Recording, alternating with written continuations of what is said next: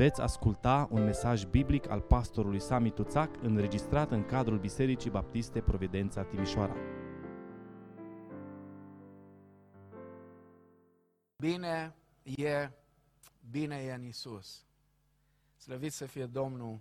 El a fost, El este, El rămâne cu noi în fiecare zi.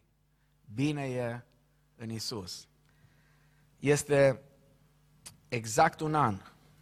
Mâine, practic, ar fi exact un an de la prima duminică, când am început transmisiile live, când am început închinarea în felul acesta, fiind în stare de urgență, și mi-amintesc că atunci, în duminica aceea de 22 martie, am predicat din Psalmul 91.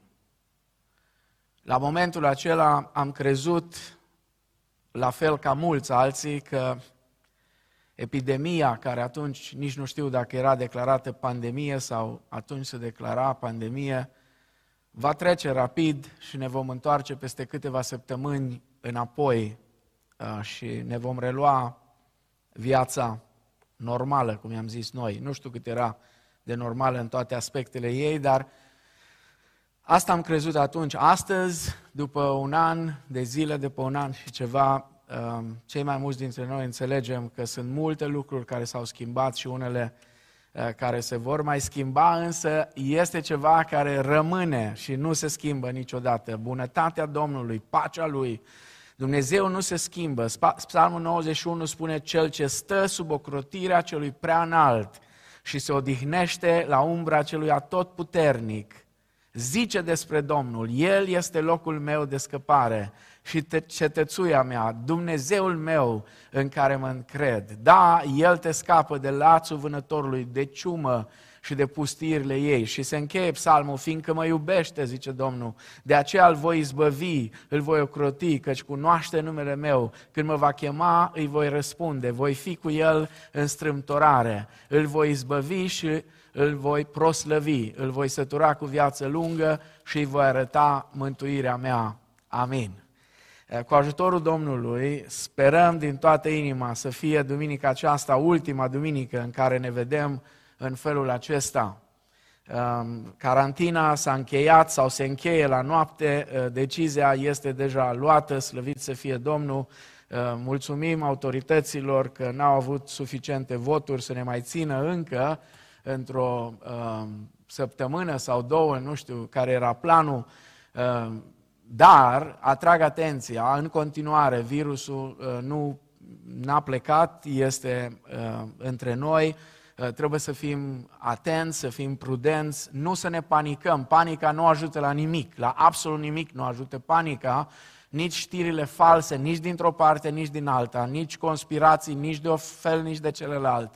Rămâneți lângă Domnul, uh, rămâneți atenți, rămâneți prudenți, dar în același timp uh, trebuie să, uh, să ne și bucurăm de, de viața care Domnul ne-a dat-o, de primăvară, de vremea bună care începe să apară. Totuși primăvara vine, să știți. Încearcă iarna să ne mai ține pe loc, dar primăvara vine.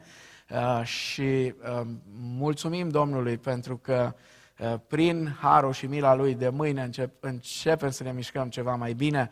O să anunțăm la final care va fi Eh, mersul eh, vieții bisericii noastre, Biserica Providența eh, și ce urmează în următoarele zile. Până atunci, vă invit să deschideți Sfânta Scriptură. În dimineața aceasta continuăm seria de mesaje din Efeseni, Epistola Apostolului Pavel către Efeseni, intitulată Efeseni, Epistola Bisericii. Suntem în capitolul 2 și în dimineața aceasta mergem mai departe la următorul paragraf Uh, din capitolul 2, unde vom poposi probabil vreo trei duminici de acum încolo. Uh, Efeseni, capitolul 2, versetele 11, versetele 11 la uh, versetele 12 la 22. Totuși 11 cred că este, eu eram prin Filipeni, Efeseni aici, da, este 11, e bine. De aceea voi care altădată erați neamuri din naștere, numiți netăiați împrejur de către aceia care se cheamă tăiați împrejur și care sunt tăiați împrejur în trup de mâna omului. Aduceți-vă aminte că în vremea aceea erați fără Hristos, fără drept de cetățenie în Israel, străini de legămintele făgăduinței, fără nădejde și fără Dumnezeu în lume. Dar acum, în Hristos Iisus, voi care odinoare erați depărtați, ați fost apropiați prin sângele lui Hristos, căci El este pacea noastră, care din doi a făcut unul și a surpat zidul de la mijloc, care îi despărțea. Și în trupul lui a înlăturat vrășmășia dintre ei, legea poruncilor în orânduirile ei, ca să facă pe cei doi să fie în el însuși un singur om nou, făcând astfel pace. Și a împăcat pe cei doi cu Dumnezeu într-un singur trup prin cruce, prin care a nimicit vrășmășia. El a venit astfel să aducă vestea bună a păcii vouă celor ce erați departe și pace celor ce erau aproape căci prin el și unii și alții avem intrare la Tatăl într-un duh. Așadar, voi nu mai sunteți nici străini, nici oaspeți ai casei, ci sunteți împreună cetățeni cu sfinții, oameni din casa lui Dumnezeu, fiind zidiți pe temelia apostolilor și prorocilor, piatra din capul unghiului fiind Isus Hristos. În el toată clădirea, bine închegată, crește ca să fie un templu sfânt în Domnul. Și prin el și voi sunteți zidiți împreună ca să fiți un lăcaș al lui Dumnezeu prin Duhul. Amin. Tatăl nostru care ești în ceruri, îți mulțumim că în dimineața asta putem din nou să stăm cu inimile deschise înaintea cuvântului Tău. Doamne, mă rog să binecuvintezi pe fiecare acolo unde este în casa lui, să lași pacea ta și să lași Duhul tău cel Sfânt, Doamne, să cerceteze fiecare inimă în dimineața aceasta. Doamne, ne rugăm să ne vorbești și ne rugăm ca prin Duhul Sfânt să ne dai putere, Doamne, să înțelegem cuvântul Tău, să ne-l însușim și apoi dă-ne, Doamne, tăria de a fi niște creștini practici, care să-L punem în aplicare în fiecare zi, în viețile noastre, în relațiile noastre, în comunitatea noastră, în societate, oriunde Tu ne chem, pentru gloria numelui Tău ne rugăm.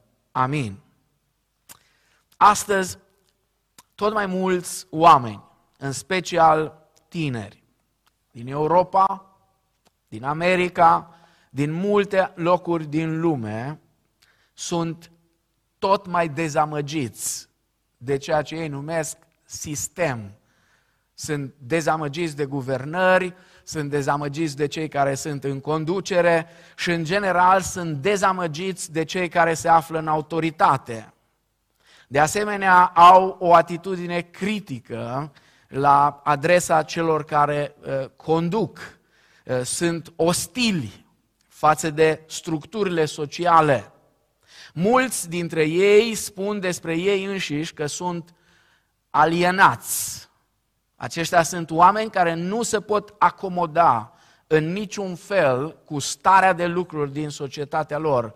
Și atunci ori se revoltă, ori pleacă în altă parte. Din păcate, pandemia aceasta și-a pus și mai mult amprenta asupra uh, acestui mod de gândire din ultimii ani și s-ar putea ca în uh, săptămânile și lunile următoare să vedem tot mai multe revolte. Ați văzut cum America anul trecut a ars practic la propriu și la figurat dintr-o parte în alta a ei Uh, de asemenea, în Europa, în foarte multe locuri, s-au întâmplat uh, tot felul de, de revolte care aveau de-a face cu structurile sociale, cu sistemul uh, și cele mai multe au ca și cauză această alienare. Alienarea este atât un sentiment de nemulțumire față de situația existentă, cât și un sentiment de neputință de a schimba lucrurile. Și când cele două sunt puse împreună, uh, este jale mare acolo. atunci când pur și simplu ești nemulțumit de situația, de starea în care te afli și pe lângă asta simți efectiv că nu poți să faci absolut nimic, că ești neputincios și atunci lucrurile încep să răbufnească. Este un sentiment cu o largă răspândire și în societatea noastră românească. Și uh, creștinii, dacă sunt uh, atenți la toate lucrurile acestea, nu pot ignora uh, sentimentele acestea, pentru că vrem sau nu vrem, ne place sau nu ne place, uh, sentimentele acestea de, de nemulțumire și de neputință, alienarea aceasta îi afectează inclusiv pe tinerii din bisericile noastre și nu numai pe tineri, ci uh, în ultima vreme pe cât mai mulți oameni. Biblia vorbește de mult despre alienarea umană și se referă la două tipuri de alienări mult mai grave decât alienarea economică sau politică. Sfânta Scriptură vorbește despre alienarea față de Dumnezeu, Creatorul nostru, și de asemenea alienarea unii față de alții, adică față de semenii noștri. Devenim străini într-o lume în care ar fi trebuit să ne simțim acasă și suntem străini în loc să fim cetățeni. În epistola către Efeseni, capitolul 2, Apostolul Pavel se referă la aceste două forme de alienare. În prima parte, uh, capitolul 2, de la versetul 1 la versetul 10, oamenii sunt descriși ca fiind alienați față de Dumnezeu. În a doua parte, la capitolul 2, versetele 11 la 22, oamenii sunt descriși ca fiind alienați și unii față de alții. Și în special aici vom vedea în pasajul acesta, Apostolul Pavel se referă la neamuri sau la neevrei, ca alienați față de poporul lui Dumnezeu. Aduceți-vă aminte, zice în versetul 12, că în vremea aceea erați fără Hristos, fără drept de cetățenie în Israel, străini de legămintele făgăduințelor, fără nădejde și fără Dumnezeu în lume. Pentru noi cei de azi e mai greu să înțelegem cum funcționa lumea atunci când era împărțită din punct de vedere spiritual între iudei și neamuri. Această divizare se con, uh, uh, conturează imediat după potop, însă ea este prezentată foarte clar în Geneza, capitolul 12, versetele 1 la 3. Domnul zisese lui Avram, ieși din țara ta, din rudenia ta și din casa tatălui tău și vino în țara pe care ți-o voi da voi face din tine un neam mare și te voi binecuvânta. Îți voi face un nume mare și vei fi o binecuvântare. Voi binecuvânta pe cei ce te vor binecuvânta și voi blestema pe cei ce te vor blestema. Și toate familiile pământului vor fi binecuvântate în tine, îi spunea Dumnezeu lui Avram. Acum, sigur, Israelul trebuia să fie lumina neamurilor. Trebuia să fie o binecuvântare pentru toate popoarele, dar și-a abandonat menirea și-a interpretat privilegiul de a fi poporul lui Dumnezeu ca pe un favoritism și a sfârșit prin a-i disprețui pe ceilalți, numindu-i câini. În fiecare dimineață când se trezeau bărbații evrei, se rugau și spuneau, îți mulțumesc, Doamne, că nu sunt mai multe lucruri, nu vreau să vi le spun acum pe toate, să nu vă stric ziua, dar unul din ele era acesta, că nu sunt câine dintre neamuri. Dați-mi voie să fac aici o paranteză și poate că e vreme de pocăință. Din păcate, aceasta a fost adesea și abordarea creștinilor peste tot în lume, inclusiv în România. Poate chiar mai mult, avem ceva aparte în noi. Am preluat și noi evanghelicii de la credincioși ortodoxi. Ei sunt fer convinși, ortodoxii, că nu există creștini mai buni decât ei pe fața pământului. Iar noi, evanghelicii din România, am preluat de la ei această idee și credem că mai pocăiți ca noi în toată lumea asta nu e nimeni.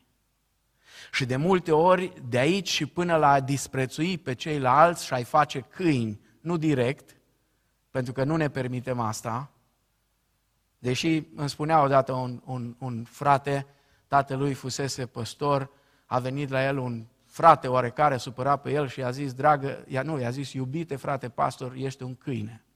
Uh, și el, ca și copil, a fost foarte marcat, foarte marcat, că a auzit când acel om i-a spus tatălui lui. Dar în fine, e o poveste veche. Cred că trebuie să ne pocăim și să ne uităm cu smerenie la cine suntem de fapt și ce fel de creștini suntem. Ca să nu ajungem în situația în care a ajuns Israelul să socotească privilegiile nu ca o platformă pentru responsabilitatea care ei o aveau, ci ca niște favoritisme și apoi să-i disprețuiască pe toți ceilalți. Ca să ne revenim cu picioarele pe pământ, vreau numai să vă citesc câteva cuvinte pe care le-a rostit și le-a scris episcopul ortodox Antim Ivirianu din București, undeva în secolul XVIII. Orice asemănare cu realitatea este pur întâmplătoare. La biserică vorbim, râdem și facem cu ochiul unul la altuia mai rău decât pe la cârciume. Lucrurile sfinte sunt bajocorite, poruncile lui Dumnezeu ocărâte, Căci ce neam mai înjură ca noi de lege, de cruce, de mormânt, de spovedanie? Dumnezeu să se îndure de noi și să nu ne lase să cădem în păcatul în care poporul Israel a căzut. Și cu smerenie să-i mulțumim lui Dumnezeu pentru privilegiile care ni le-a dat în Hristos. Și o să vedem în duminicile următoare ce am fi fost dacă nu era Hristos și ce suntem astăzi prin El. Acum, revenind la sentimentele acestea de alienare, simbolul acestei alienări, acestei înstrăinări, atât față de Dumnezeu și cât față de poporul lui Dumnezeu, era așa numitul zid de despărțire de la mijloc, spune în versetul 14. Căci El, adică Hristos, este pacea noastră, care din doi a făcut unul și a surpat zidul de la mijloc, care îi despărțea. Despre ce vorbește Apostolul Pavel aici? Ce este cu zidul acesta? Ce era zidul acesta? Zidul la care face referire Apostolul Pavel era o parte din edificiul templului. Clădirea templului era construită pe o platformă foarte înaltă, ca să poți să o vezi de la distanță. De jur împrejur era curtea preoților. Apoi mai la est era curtea lui Israel, adică a bărbaților din Israel. Și undeva mai la est decât curtea bărbaților era curtea femeilor. Aceste trei curți erau toate la același nivel cu platforma templului. Apoi se coborau cinci trepte spre un zid care înconjura totul. Iar de la nivelul acelui zid se mai coborau încă 14 trepte. Și apoi era un alt zid, în spatele căruia era curtea neamurilor numită sugestiv de către evrei curtea de afară. Curtea de afară. Celelalte erau curțile dinăuntru. Asta era curtea de afară. Era o curte largă de unde puteai vedea templu, dar nu ți era permis să apro- se apropii de el. Pentru că era un zid acolo. Interesant, zidul acela nu era mai înalt de un metru și jumătate. Însă din loc în loc, pe zidul acela erau niște tăblițe pe care scria în limba greacă și în limba latină, limbile de circulație internațională a neevreilor în vremea aceea. Mesajul era scurt, clar și înfricoșător. Dacă treci, vei fi executat. Adică cine trece pe aici este mort. Pavel însuși a avut o problemă din cauza lui Trofim, Efeseanu, pe care el îl dusese de fapt în curtea neamurilor ca să vadă templu, dar au fost unii care l-au acuzat că l-au băgat, l-a băgat în templu, nu efectiv în templu, ci acolo în curțile unde uh, stăteau uh, cei din Israel. Acesta este cadrul istoric, social și religios al capitolului 2 din Epistola către Efeseni. E bine să-l știm, e bine să privim cu atenție și e bine să-l înțelegem, pentru că, iertați-mă, atâtea aberații, nu-mi place cuvântul ăsta, dar nu, nu găsesc altul acum, atâtea erezii, atâtea lucruri fără valoare, poți să auzi astăzi din gura creștinilor evanghelici, nu vorbesc despre alții, care pretind că Biblia este norma lor supremă. De la reformă încoace, noi sola Scriptura și atât. Dar există atât de multă întunecime în ceea ce privește relația noastră cu poporul Israel și cine suntem noi astăzi în Hristos. Poate unii v-ar deranja dacă v-ar spune că tot ceea ce Dumnezeu i-a spus lui Avram în Geneza 12, 1 cu 3, 1 până la 3, este valabil astăzi pentru noi toți, poporul lui Dumnezeu, evrei și neamuri, la un loc. Pentru că Dumnezeu avea în vedere mai ales Israelul spiritual, nu cel fizic. Toate ființele umane sunt alienate de Dumnezeu datorită păcatului, înstrăinați de Dumnezeu. Neamurile sau neevreii sunt alienați și față de poporul lui Dumnezeu. În plus, pe lângă această dublă alienare, a cărui simbol era zidul templului și chiar mai rea decât această înstrăinare, decât această alienare, era ostilitatea sau dușmănia dintre Dumnezeu și om și dintre neamuri și evrei.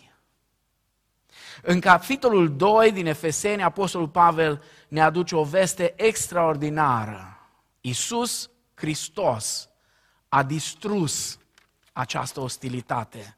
Versetele 14 și 16. El este pacea noastră, care din doi a făcut unul și a surpat zidul de la mijloc care despărțea și versetul 16, și-a împăcat pe cei doi cu Dumnezeu într-un singur trup prin cruce prin care a nimicit vrășmășia sau ostilitatea.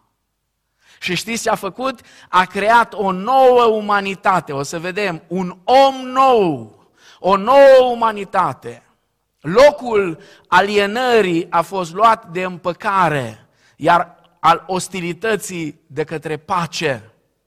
Această umanitate nouă în Hristos este însă doar arvuna și anticiparea acelei unități finale sub domnia lui Hristos, amintită de Pavel în Efeseni, capitolul 1, cu versetul 10 citesc și nouă ca să înțelegem că ce a binevoit să ne descopere taina voii sale după planul pe care l-a alcătuise în sine însuși ca să-l aducă la îndeplinire, la plinirea vremurilor, spre a-și uni iarăși într-unul în Hristos toate lucrurile din ceruri și cele de pe pământ.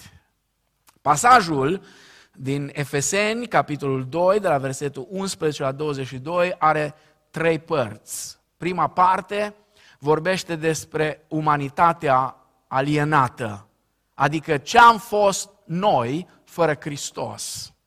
A doua parte vorbește despre Hristos, făcătorul de pace, adică ce a făcut Isus Hristos pentru noi. Și apoi, în a treia parte, Apostolul Pavel descrie umanitatea împăcată, adică ce am devenit noi prin Hristos.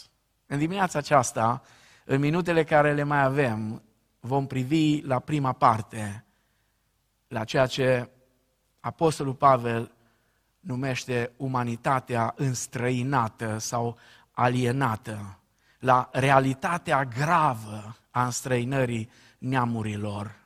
Aș vrea să recitesc versetele 11 și 12 pentru a ne fi proaspete în memoria noastră. De aceea voi, care altă dată erați neamuri sau neevrei din naștere, numiți netăiați împrejur de către aceia care se cheamă tăiați împrejur și care sunt tăiați împrejur în trup de mâna omului.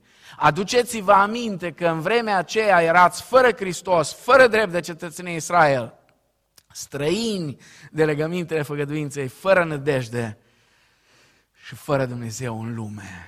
Sunt câteva caracteristici ale neevreilor despre care Apostolul Pavel vorbește aici, descriind înstrăinarea în care noi trăiam din punct de vedere spiritual. Mai întâi, neevrei, spune, erau fără Hristos. Nu doar că nu erau în Hristos sau nu erau cu Hristos, erau fără Hristos, adică nu aveau nicio idee despre Hristos, nicio speranță cu privire la venirea în lume a lui Mesia, a lui Hristos. Nimic, absolut. Nu degeaba au rămas ca la dentist preoții și cărturarii din Ierusalim, când Irod s-a dus să întrebe despre Mesia, unde trebuia să nască, pentru că au venit niște magi din răsărit și au întrebat de el. E atât de frumos, nu, nu, nu pot să, să trec peste asta, e, e fantastic. Cu toate că eram fără Hristos, pentru că Dumnezeu în planul Lui ne avea și pe noi. Din când în când lăsa așa niște licăriri. Chiar și unul dus cu pluta rău, ca și Balam, care pe bani a fost gata să blasteme poporul Dumnezeu. A luat banii și când se blasteme, îi veneau pe gură numai binecuvântări. Spunea, îl văd, dar nu acum, îl privesc, dar nu de aproape. O stea răsare din Iacov. Nu-i venea să creadă. Ce vorbesc? Ce vorbesc? Apoi alte, alte exemple care le găsim în Scriptură. Licăriri, licăriri așa de speranțe. Când Rahav a văzut tot ce se întâmplă în jurul lor și cum cetate după cetate se duce și deși Erihonul era atât de puternică și părea că nu se mai poate face nimic, am auzit, spunea ea, am auzit ce a făcut Dumnezeu pentru voi. Și Rahav nu era o sfântă, nu lucra la vreo mănăstire, era șefa unui bordel de prostituate de acolo de la Ierihon. Și Scriptura în Noul Testament nu mai ne lămurește și ne spune că prin credință, prin credință, Rahav a luat decizia care a luat-o. Ce Dumnezeu minunat și plin de dragoste avem. Chiar și în starea aceea de alienare, din când în când, ne-a dat așa niște licăriri de speranță. Apoi neamurile erau fără drept de cetățenie în Israel. Adică nu aparțineau statului teocratic Israel. Erau alienați și înstrăinați. Neamurile erau străini de legămintele făgăduinței. Ei erau privați de participarea directă la legămintele lui Dumnezeu și astfel nu aveau speranța gloriei viitoare și a binecuvântărilor așa cum avea Israelul. Israelul era o națiune cu frică de Dumnezeu, un popor al făgăduinței de care Dumnezeu s-a atașat printr-un jurământ solemn. Dumnezeu s-a legat de ei și a domnit peste ei. Dar noi eram excluși de la legământul acesta. Apoi, în al patrulea rând, neamurile erau fără speranță. Deși Dumnezeu promisese că într-o zi va aduce prosperitate poporului său. Noi nu știam absolut nimic despre asta. Nu aveam nicio așteptare în sensul acesta. Nu știam de un Mesia care îi va elibera inclusiv de înstrăinarea de Dumnezeu, de sentimentele acestea de alienare. Și apoi spune, neevreii erau fără Dumnezeu în lume. Pavel folosește o expresie în greacă, ateoi, care se traduce în afară de Dumnezeu. Neamurile se aflau într-o situație spirituală disperată. Nu aveau un sens al vieții, nu aveau o speranță, nu aveau un scop sau o direcție în viață.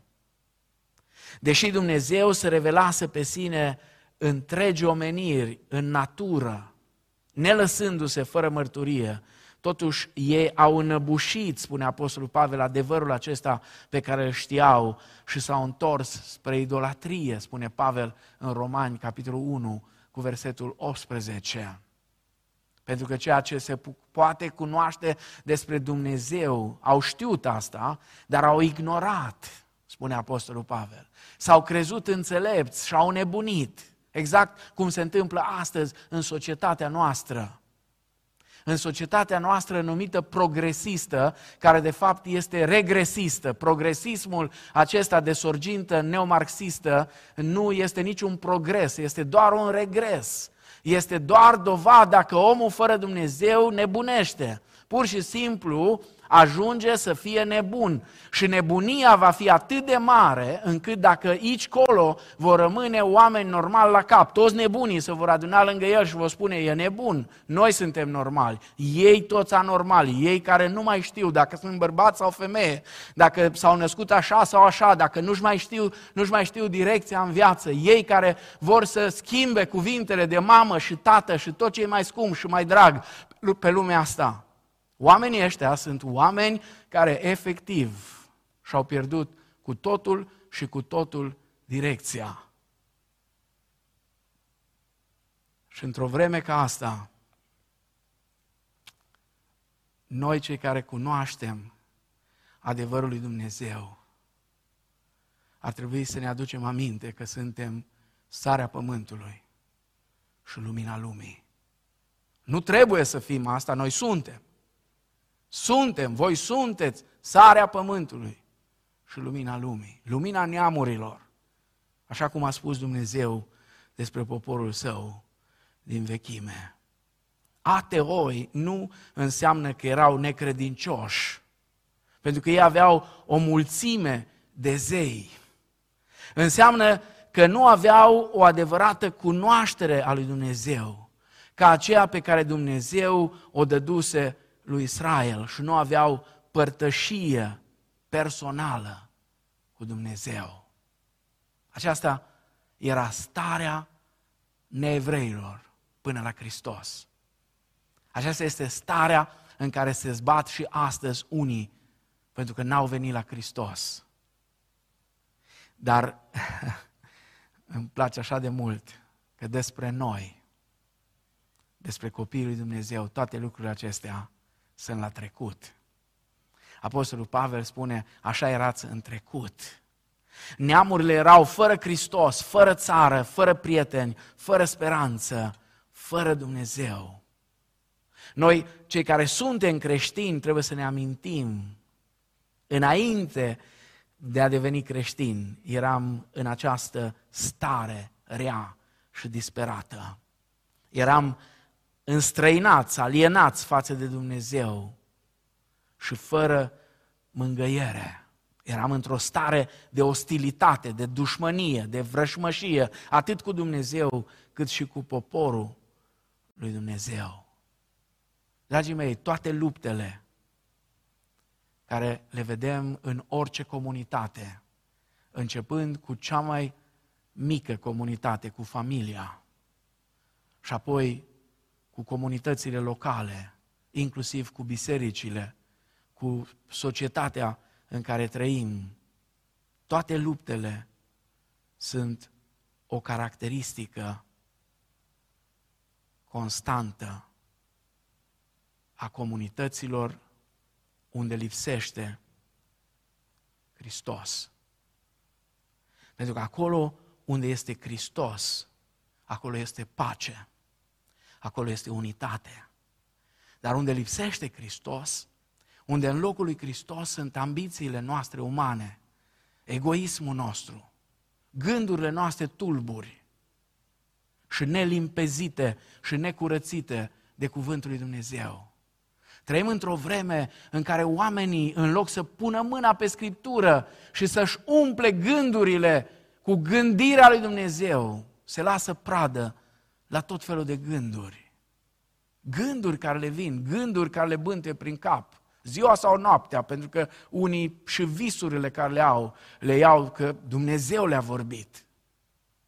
Și când colo satana se plimbă liber la ei până toate curțile creierului și prin toate cămările și scot de acolo tot felul de aiureli. E o vreme, m-am uitat în Apocalipsa cu ani de zile în urmă. Acolo în cartea Apocalipsa spune că la un moment dat duhuri de draci care au ieșit din temniță au început să bântuie printre oameni într-un fel sau altul. Și nu pricepeam foarte multe lucruri. Dar acum, văzând toată această, așa zisă, revoluție a corectitudinii politice și a regresismului progresist neomarxist, pentru că nu pot găsi explicația. Pentru că un om normal nu poate gândi așa. Acum încep să înțeleg cum duhurile de draci au început să pună stăpânire tot mai mult. Nu că ar fi lipsit până acum. Nu, nu, nu. Dar în ultima vreme tot mai mult. Și știți cum era pe vremuri cei care o luau pe ulei, la care furau curent și care aveau uh, curent așa la figurat vorbesc, că fură curent unii, erau în ospicii. Acum mulți din ăștia ai impresia că au furat cheia de la ospiciu uh, și pur și simplu au pus mâna pe ospiciu și vor să-l conducă. Lucrurile acestea se întâmplă în societățile fără Hristos. Acolo unde este Hristos, acolo e pace, acolo e armonie, acolo este unitate. Să ne amintim, zice Apostolul Pavel în versetul 12. Aduceți-vă aminte. Da, Sfânta Scriptură spune că unele lucruri trebuie să le uităm. Ca de exemplu rănile pe care le-au făcut alții. E bine să le uităm. Dar Biblia spune să nu uităm niciodată ce eram înainte ca dragostea lui Dumnezeu să ne cuprindă și pe noi în poporul său. Numai amintindu-ne starea noastră precedentă de înstrăinare, de alienare, vom putea aprecia măreția harului lui Dumnezeu, care ne-a iertat, care ne-a transformat și care ne-a așezat în poporul lui Dumnezeu. În același timp, eliberându-ne atât de înstrăinare, cât și de vrășmășie. Aș vrea să închei cu versurile unei cântări foarte vechi, unii poate nici nu mai știu bine, dar mi-a venit în minte în dimineața asta și m-am gândit, Doamne, cântarea asta, cine a scris-o, sau versurile acestui cântec, um, cu siguranță au fost inspirate din Efeseni, capitolul 2. Cu siguranță cei de aici, cei mai mulți o știți uh, și uh, cei care uh, ne ascultați, nu știu câți dintre voi știți, dar cei care sunt aici cu mine, atât dintre cântăreți cât și cei de la echipa tehnică sunt copii pocăiți și cu siguranță știu cântarea asta. Frați, surori, cântați toți și vă bucurați, laudă și mărire Domnului să dați. Noi eram străini ieri, azi suntem amici. Jertfa lui Hristos pe toți ne-a înfrățit. Și apoi uh, versul numărul 2 spune, ne-am apropiat toți, dar nu de Sinai, nu de, de zidul acela, nu de muntele Sinai. Nu ne înspăimântă niciun fel de grai. Un cuvânt al milei, Domnul ne-a vorbit. Jerfa lui Hristos pe noi ne-a mântuit. Și cântarea continuă, dar se încheie spunând vom trăi în veci prin jerfa lui Hristos. În Hristos am fost făcuți una, un om nou. Și despre asta vom vorbi mai mult duminica viitoare. Despre acel om nou în Hristos pe care Dumnezeu l-a făcut. A făcut din doi, unu, din evrei și neamuri, un singur popor în Hristos. Cei care au venit la El și au crezut în El și și-au pus încrederea în El. Amin.